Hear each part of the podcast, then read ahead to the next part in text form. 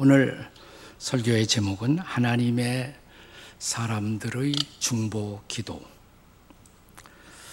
기독교 역사는 중보 기도의 역사라고 해도 지나친 말이 아닙니다.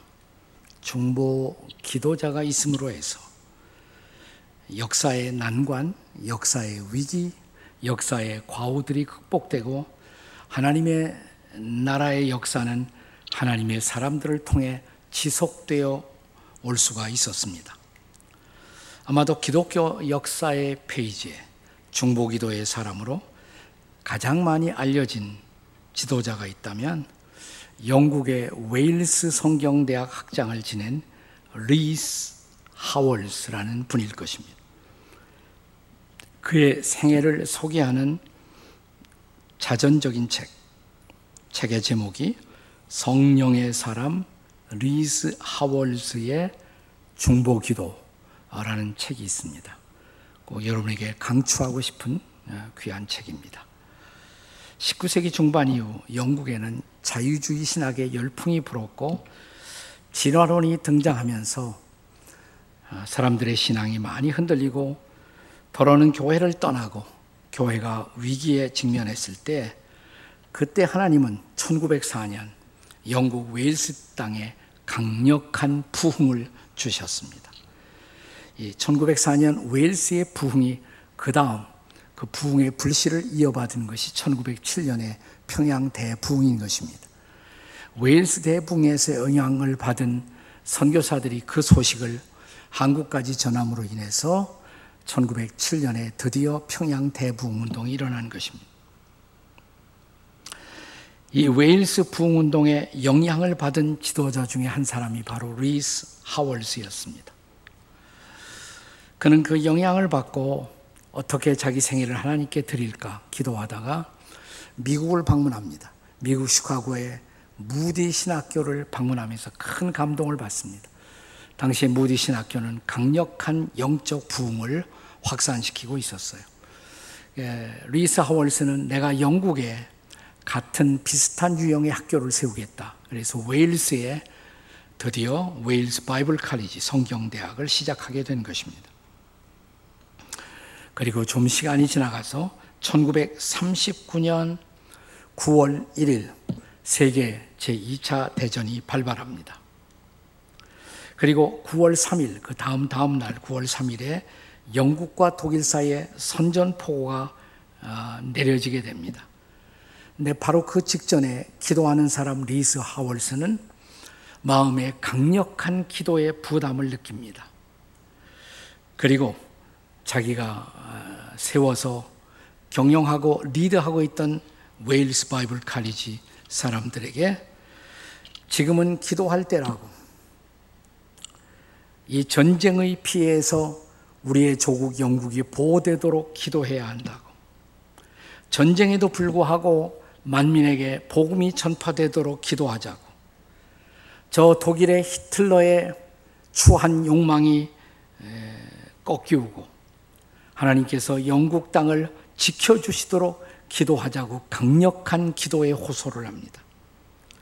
그리고 그는 자기가 이끌고 있는 웨일스 성경학교 학교 차원에서 매일 저녁, 낮에는 이제 공부를 하죠. 정상적인 학교를 운영합니다만은 저녁 7시부터 자정까지 저녁 시간을 조금 제외한 그 모든 시간을 하루도 빠지지 않고 중보 기도하는 일에 모든 것을 드리게 됩니다. 또한 매일 아침 시간에도 한 시간씩 원하는 사람들을 모아놓고 함께 기도를 했습니다. 나치 독일의 영국 본토 공습이 시작되자 낮 시간에도 종종 기도 모임을 그는 소집해서 진행했습니다. 나치의 진격 소식이 들려올 때마다 그는 빽빽한 기도 노트에 기도의 일지를 기록하면서 사람들과 함께 중보 기도를 진행합니다. 자, 그 남겨진 기도 노트에 의하면 이제 1940년 5월 16일부터 기도의 메시지가 이렇게 기록되고 있습니다. 어제 네덜란드가 나치에 굴복했습니다. 이제 우리는 오직 하나님만을 바라보아야만 합니다. 5월 17일 적이 아무리 가까이 온다 해도 성령의 능력은 적보다 강하다는 것을 우리는 믿어야 합니다. 싸우는 것은 우리가 아니라 하나님이십니다. 이렇게 호소했다고 그가 기록하고 있습니다. 5월 26일은 영국 전체의 기도의 날이었습니다.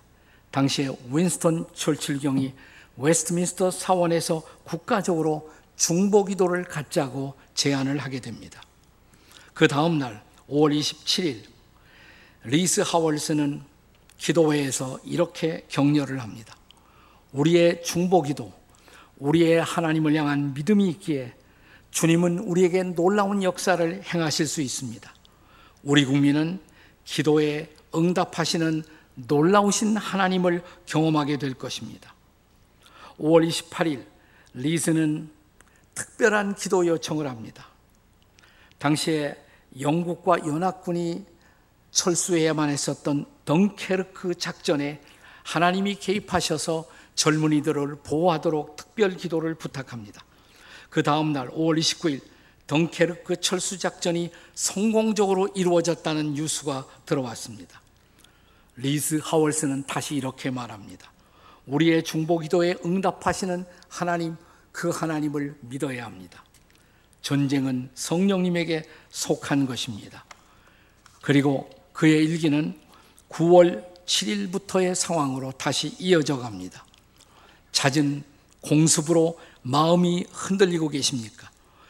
우리가 지옥에서 구원받은 것을 믿을 수 있다면 이 공습에서도 구원받을 것을 왜 믿지 못하십니까? 9월 8일 다시 한번 전국 기도의 날이 선포됩니다. 리스 하월스는 이렇게 말합니다. 여기 있는 우리부터 기도의 승리를 확신할 수 없다면 어떻게 전쟁에서의 승리를 확신할 수 있겠습니까? 이제부터 성령께서 이 전쟁을 지휘해 주시도록 신뢰해야 합니다. 우리 안에 그 하나님을 향한 온전한 신뢰가 있는지 우리 자신을 살펴보고 이제 엎드려 기도하십시다. 오늘 본문에 보시면 광야를 행군하고 있던 이스라엘 진영에 가장 커다란 위기가 발생했습니다. 모세와 아론 두 사람으로 대표되는 리더십에 대한 대규모의 반역 사건이 발생한 것입니다. 무려 250명의 리더들이 가담한 반역이었습니다. 민숙이 16장이 열리면서 이 반역의 주동자들의 이름이 소개되고 있습니다. 그 대표자가 고라라는 사람이었습니다. 고라는 레위 지파의 후손이었어요. 모세와 아론과 동일한 지파에 속해 있었어요. 하지만 왜 모세와 아론만 지도자가 되고 우리는 나는 열외가 되어야 하는가? 라는 생각 때문에 그가 반역을 일으킨 것으로 보여집니다. 그리고 그 다음 구절에 보시면 다단, 온 이런 르벤 자손에 속한 사람들이 야곱의 장자에 속했지만 여기 오늘 본문 1절에 보시면 그들이 당을 짓고 아비람과 엘렛의 아들 온이 그 다음에 뭐라 그랬어요? 당을 짓고 라는 말씀이 나오죠. 당을 짓고 당파를 만들었다는 것입니다. 그리고 반역을 일으킨 것입니다. 그리고 회중 가운데 무려 250명의 지도자들이 반역의 영의 지배를 받게 된 것입니다. 이전에 보시면 바로 그들이 250명이 모세를 거스렸다. 이렇게 기록합니다. 자, 본질적으로 그들의 마음 속에 있는 모세나 아론보다 더 높아지고 싶은 권력에 대한 욕구가 그들을 지배했던 것입니다. 이제 16장 3절에 보시면 자, 이들이 모세와 아론을 향해서 이렇게 외칩니다. 3절 보세요. 다 같이 읽겠습니다. 시작.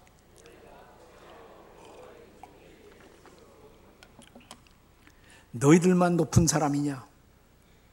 어째서 너희들만 스스로를 높이고 있느냐? 이렇게 외쳤던 것입니다. 그러나 사실 모세와 아론을 그 자리에 세우신 것은 하나님이셨습니다. 따라서 모세와 아론에 대한 반역은 모세와 아론에 대한 반역이 아니라 모세와 아론을 그 자리에 있게 하신 하나님께 대한 반역이었음을 그들은 인지하지 못했던 것입니다. 자, 이제 하나님의 심판이 임합니다. 그 심판은 거대한 심판이었습니다. 마치 이스라엘 민족 전체가 멸종될 수 있었던 하나님의 준엄한 심판이 시작됩니다. 자, 이제 본문 44절, 45절을 보십시오. 44절, 45절입니다. 같이 읽습니다. 시작. 여호와께서 모세에게 말씀하여 이르시되 너희는 이 회중에서 떠나라. 내가 순식간에 그들을 멸하려 하노라 하심에 그 두 사람이 엎드리니라. 하나님은 이러한 사람들을 더 이상 묵고할 수 없다고 생각하셨어요. 그들을 멸하겠다. 이렇게 선포하신 거예요. 근데 이 하나님의 음성이 떨어지자마자 두 사람은 모세와 아론은 엎드립니다. 그 자리에 엎드립니다. 이스라엘 민족의 파멸이란 절대 절명의 위기 앞에서 그들은 엎드려 중보하는 기도를 선택하는 것입니다. 이때 하나님 앞에 나와서 중보 기도하는 모세와 아론을 통해서 하나님은 이스라엘 민족에게 또 한 번의 second chance를 주시고 광야의 행군을 계속하게 하십니다. 여기 결정적 민족의 위기 속에서 민족을 살려낸 하나님의 사람 모세와 아론, 특별히 아론의 중보기도, 이 중보기도를 통해서 중보 기도자는 도대체 누구일까?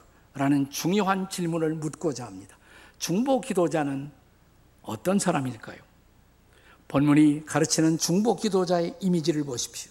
첫째로 회중을 인해 엎드리는 사람. 중보 기도자는 엎드리는 사람입니다. 따라서 할까요? 엎드리는 사람.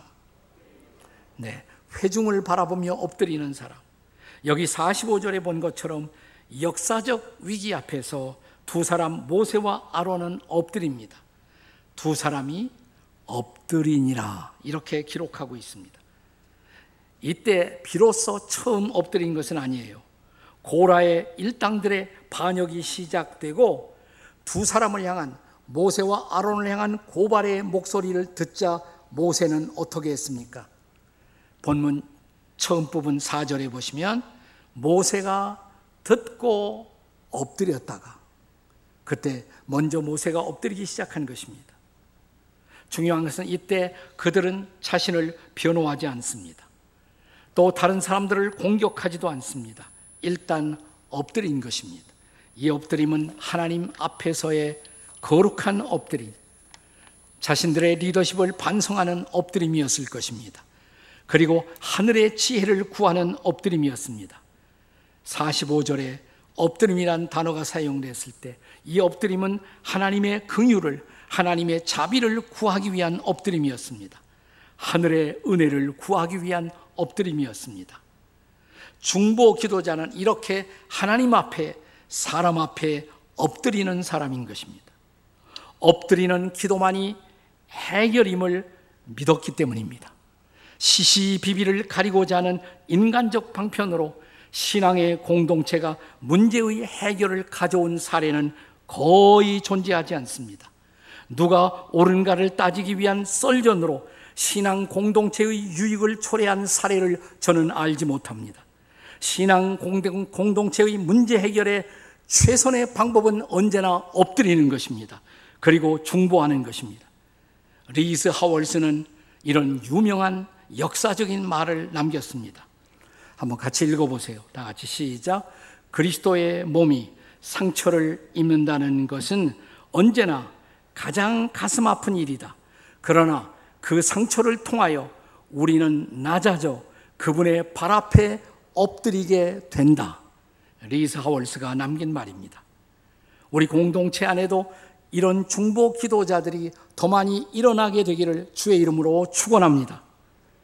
우리 교회는 초창기부터 중보 기도 사역을 중시한 공동체입니다. 그렇다면 이제야말로 우리가 중보 기도 할 때가 아니겠습니까? 자, 아직도 중단되지 못하고 아직도 소멸되지 못한 팬데믹 코로나의 위기를 바라보며 엎드려야 하지 않겠습니까? 아직도 강대국 사이에서 어쩔 줄 몰라 하는 우리 민족의 생존 전략 때문에 힘들어하는 이 나라를 위해서 엎드릴 때가 되지 않았습니까? 우리 교회를 위해, 우리 가정을 위해 엎드려야 할 때가 아니겠습니까? 그렇습니다. 우리가 엎드리면 새 일이 시작될 것입니다. 우리가 엎드리면 하늘이 열릴 것입니다. 주의 은혜가 부어질 것입니다. 중보 기도자는 엎드리는 사람입니다. 중보 기도자는 누구일까요? 둘째로 회중을 대신하여 속죄 받는 사람. 이게 바로 중보 기도자입니다. 본문에 의하면 중보 기도자는 공동체의 죄와 악을 짊어지고 대신 속죄의 제사를 드립니다. 그리고 중보 기도를 합니다. 우리가 하나님 앞에 죄와 악을 범했을 때 해답은 언제나 두 가지입니다. 심판받거나 용서받거나 둘 중에 하나입니다.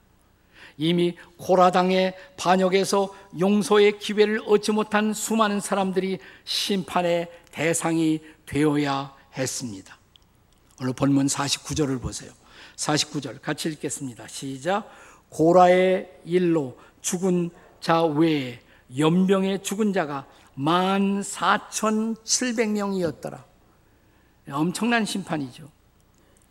16장 35절에 있었던 심판의 광경을 한번 연상해 보십시오. 같이 읽어요. 시작.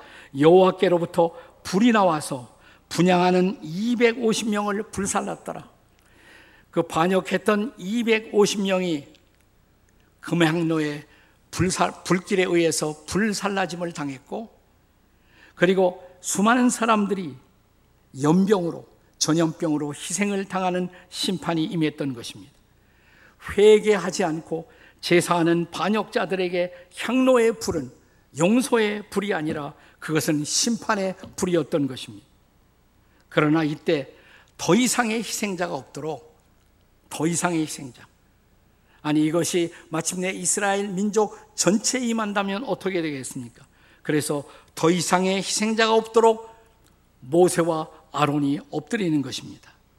자, 이제 본문 46절을 보시기 바랍니다. 46절 같이 읽겠습니다. 시작. 이에 모세가 아론에게 이르되 너는 향로를 가져다가 제단의 불을 그것에 담고 그 위에 향을 피워 가지고 급히 회중에게로 가서 그들을 위하여 속죄하라 여호와께서 진노하셨으므로 연병이 시작되었습니다.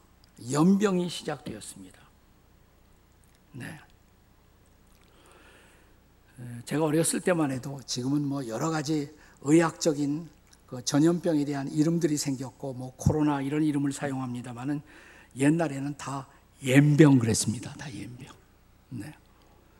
여기 좀 옛날 번역으로 연병 그랬어요. 연병. 여러분 모든 연병이 죄악에 대한 심판은 아닙니다. 그러나 적지 않은 전염병은 인간들의 죄에 대한 하나님의 심판일 수도 있습니다. 그리고 이런 심판을 예방할 수 있는 해결책이 있다면 그것은 주 앞에 나와 속죄받고 용서받는 것입니다. 예수님이야말로 우리 예수님께서 이 땅에 오신 이유 인류의 죄에 대한 속죄의 구세주로 오신 중보자가 예수님이 아니십니까? 그렇다면 그 예수의 제자가 된 여러분과 저도 오늘 우리도 우리가 속한 공동체를 대신하여 우리가 속죄받고 또 우리가 중보하는 사람이 되어야 할 줄로 믿습니다. 이것은 우리의 특권이기도 합니다. 자, 중보 기도자가 누구라고요? 공동체를 대신해서 회중을 대신해서 하나님 앞에 나와 속죄받는 사람. 이런 중보 기도자가 얼마나 필요한지요. 사랑하는 여러분, 우리 가운데 이런 중보 기도자가 계속 일어날 수 있기를 기도하십시다. 중보 기도자는 누구입니까? 본문이 가르치는 중보 기도자의 이미지 세 번째는 죽은 자와 산 자 사이에 서는 사람입니다. 따라서 읽으세요. 죽은 자와 산 자 사이에 서는 사람. 자, 여기 대제사장 아론의 향로, 향로는 대제사장 전용 향로였어요. 유일한 향로였습니다. 자, 속죄일이 되면 대제사장은 이 금향로를 가지고 지성소에 들어가는 것입니다. 이제 더 이상 연병으로 죽어야 할 사람들을 대신 속죄하고 대신 하나님 앞에 구원을 호소하기 위해서 아론이 지성소에 들어간 것입니다. 이미 죽어버린 자는 할 수 없지만 산 자들을 구원하여 죽은 자들 자리에 있어야 할 사역을 지속하기 위해서였던 것입니다. 그래서 대제사장 아론은 죽은 자와 산 자 사이에 서게 된 것입니다. 그런데 그의 중보 기도가 시작되자마자 놀라운 일이 발생합니다. 그가 중보하자마자 자 48절에 성경은 어떻게 기록합니까? 거기에 죽은 자와 다 같이 읽어봐요. 시작. 죽은 자와 산자 사이에 섰을 때 연병이 그치니라. 할렐루야. 그의 중보와 함께 연병이 끝났어요. 하나님은 즉각적으로 그 기도를 받으신 것입니다. 이런 아론의 모습, 모습은 얼마나 놀라우신 우리 주님 예수님의 모습을 보여주고 있습니까? 예수님이야말로 완벽한 의미의 큰 대제사장이시죠. 그가 십자가에 한 번 달려 영원히 속죄의 제사를 드리시고 그를 믿는 자들을 구원하셨고 이제 사람들을 멸망 앞에서 그들을 이제 다시 산자로 세울 수가 있었던 것입니다. 중보자는 바로 죽은 자와 산자 사이에 서는 사람. 이런 중보 기도자가 오늘 우리 시대에도 얼마나 많이 필요합니까? 오늘의 중보 기도자들도 우리가 주님을 신뢰하지 못하고 죽은 수많은 사람들을 바라보며 그들의 사역이 계속되기 위해 그리고 산자들을 구원하기 위해서 중보자의 자리에 서야 할 사람들을 주님은 기다리고 있습니다. 그렇습니다. 오늘도 죽은 자와 산자 사이에 서서 중보의 향을 피울 수 있는 중보 기도자는 어디에 있습니까? 어디에 있습니까? 지금 우리에게 이런 중보 기도는 얼마나 필요한 사역인지요. 지금 우리의 조국이 바로 이런 중보 기도를 필요로 하지 않습니까? 유크레인, 러시아의 전쟁 사태를 바라보며 아프간, 미얀마 사태를 바라보며 또 지금도 여전히 강대국인 소련, 중국, 일본의 틈새에서 생존 전략을 모색하는 이 나라를 바라보며 중보기도 사역은 얼마나 필요한 일인지요. 우리가 부르는 복음 성가 가사는 바로 이런 때를 위해서 주신 하나님의 선물이라고 생각이 됩니다. 아까 불렀던 이 가스펠송, 기도의 송을 기억하십니까? 우리 함께 기도해 주 앞에 나와 무릎 꿇고 긍휼 베푸시는 주 하늘을 향해 두 손 들고 하늘 문이 열리고 은혜의 빗줄기 이 땅 가득 내리도록 마침내 주 오셔서 의의 빗줄기 우리 위에 부으시도록 아멘.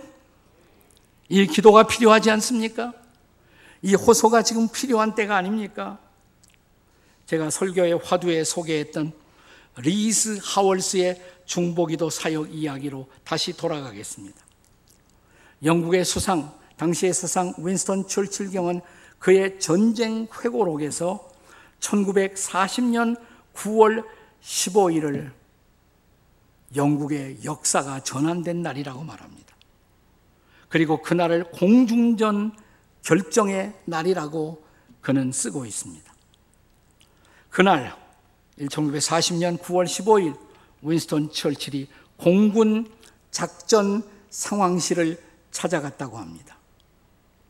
그리고 그 리더 사령관에게 공군 중장에게 자 지금 계속 아군의 비행기들이 떨어지고 있는데 아군의 예비 부대는 얼마나 됩니까? 라는 질문을 합니다. 그때 아군 사령관은 머리를 조아리면서 죄송합니다마는 우리에게 더 이상 예비 부대는 없습니다. 그리고 긴 5분간의 침묵이 흘러갔다 그래요. 무슨 소리 하겠어요? 근데 5분 후 상황실 레이더에 이상한 사건이 떠오르기 시작합니다. 적기들이 독일 항공기들이 후퇴하기 시작하는 것입니다.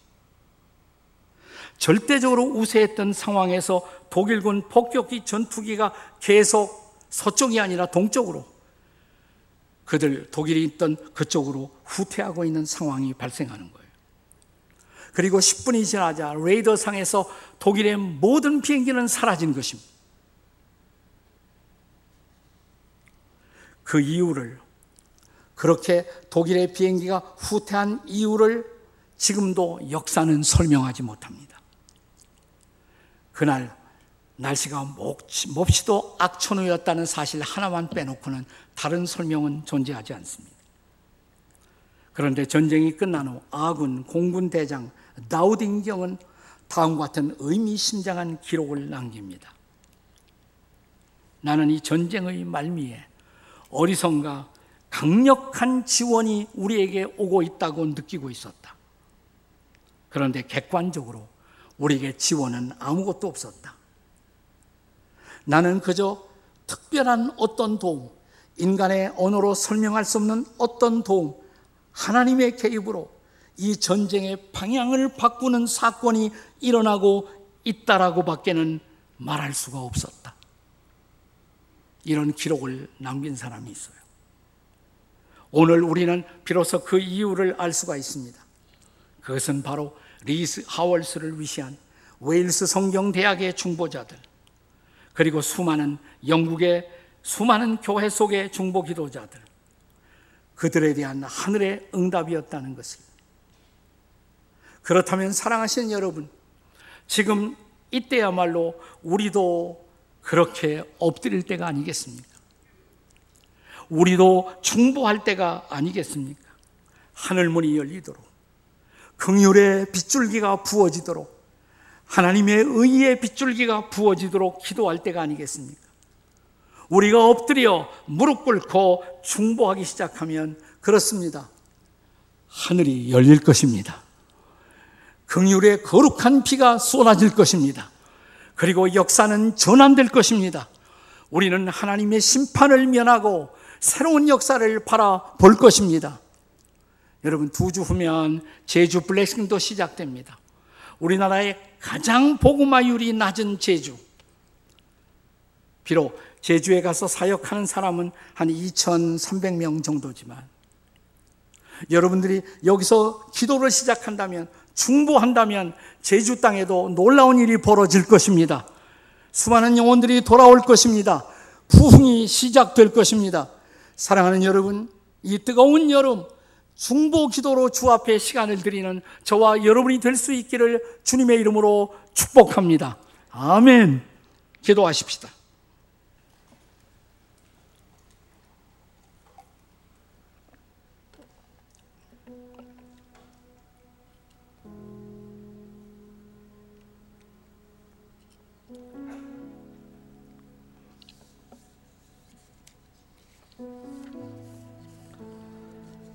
그렇습니다. 여름철 베케이션도 바캉스도 가야겠고 쉼도 있어야겠고 필요합니다. 쉼은 우리에게 필요한 것입니다. 지난 주일도 제가 그렇게 말씀을 드렸습니다만은 하지만 쉬면서도 기도하십시다. 중보하십시다. 얼마나 기도 제목이 많아요. 우리 가정을 위한, 우리 자녀들을 위한, 부모님을 향한 기도의 제목들. 우리 교회를 위한 중보의 제목들. 우리 나라를 위한, 우리 민족을 위한 기도의 제목 얼마나 많습니까? 그렇습니다. 요동치고 있는 전 세계의 정세들.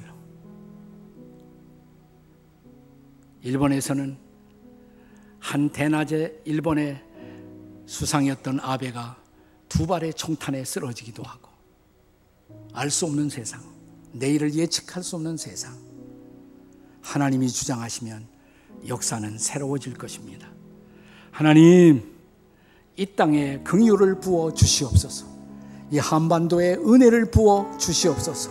주여 부르짖고 우리 통성으로 함께 같이 기도하시겠습니다. 주여 한반도를 위해 기도합니다. 이 땅을 위해 기도합니다. 이 민족을 위해 기도합니다. 주님, 우리를 불쌍히 여기시고 우리를 도와주시옵소서. 우리에게 새로운 내일을 주시고 우리가 다시 일어날 수 있는 은혜를 베풀어 주시옵소서. 오 주님, 우리를 불쌍히 여겨 주시옵소서. 우리 두 손을 가슴에 얹고 우리의 사랑하는 자녀들을 위해 다음 세대를 위해서 한번 기도하십시다. 우리 다음 세대를 위한 여름철 여러 가지 축제도 수련회도 이제 진행이 될 것입니다. 그런데 뉴스는 계속해서 다시 코로나가 급증하고 있다고 말합니다. 하나님이 이 위기를 막아주시고 우리의 자녀들 다음 세대들이 하나님 앞에 아름답게 바르게 곧게 설 수 있도록 하나님 은혜를 긍휼을 우리 다음 세대에 베풀어 주시옵소서 기도하시겠습니다. 주님 우리가 기도합니다.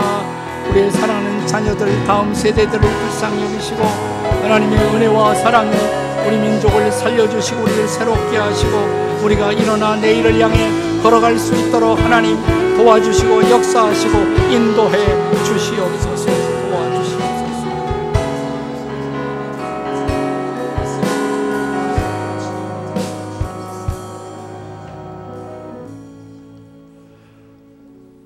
번 더 기도할 때 특별히 블레싱 제주를 위해서 기도하십시다.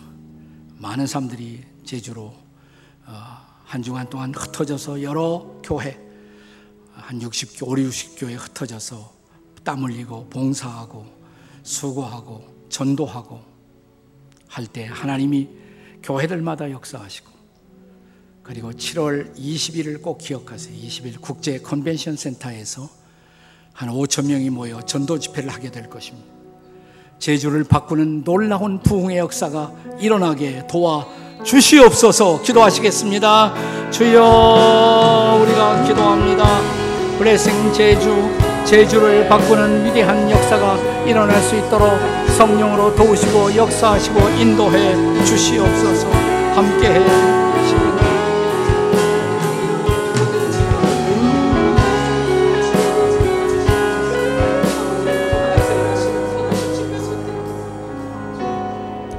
우리의 기도를 들으시는 주님을 찬양합니다.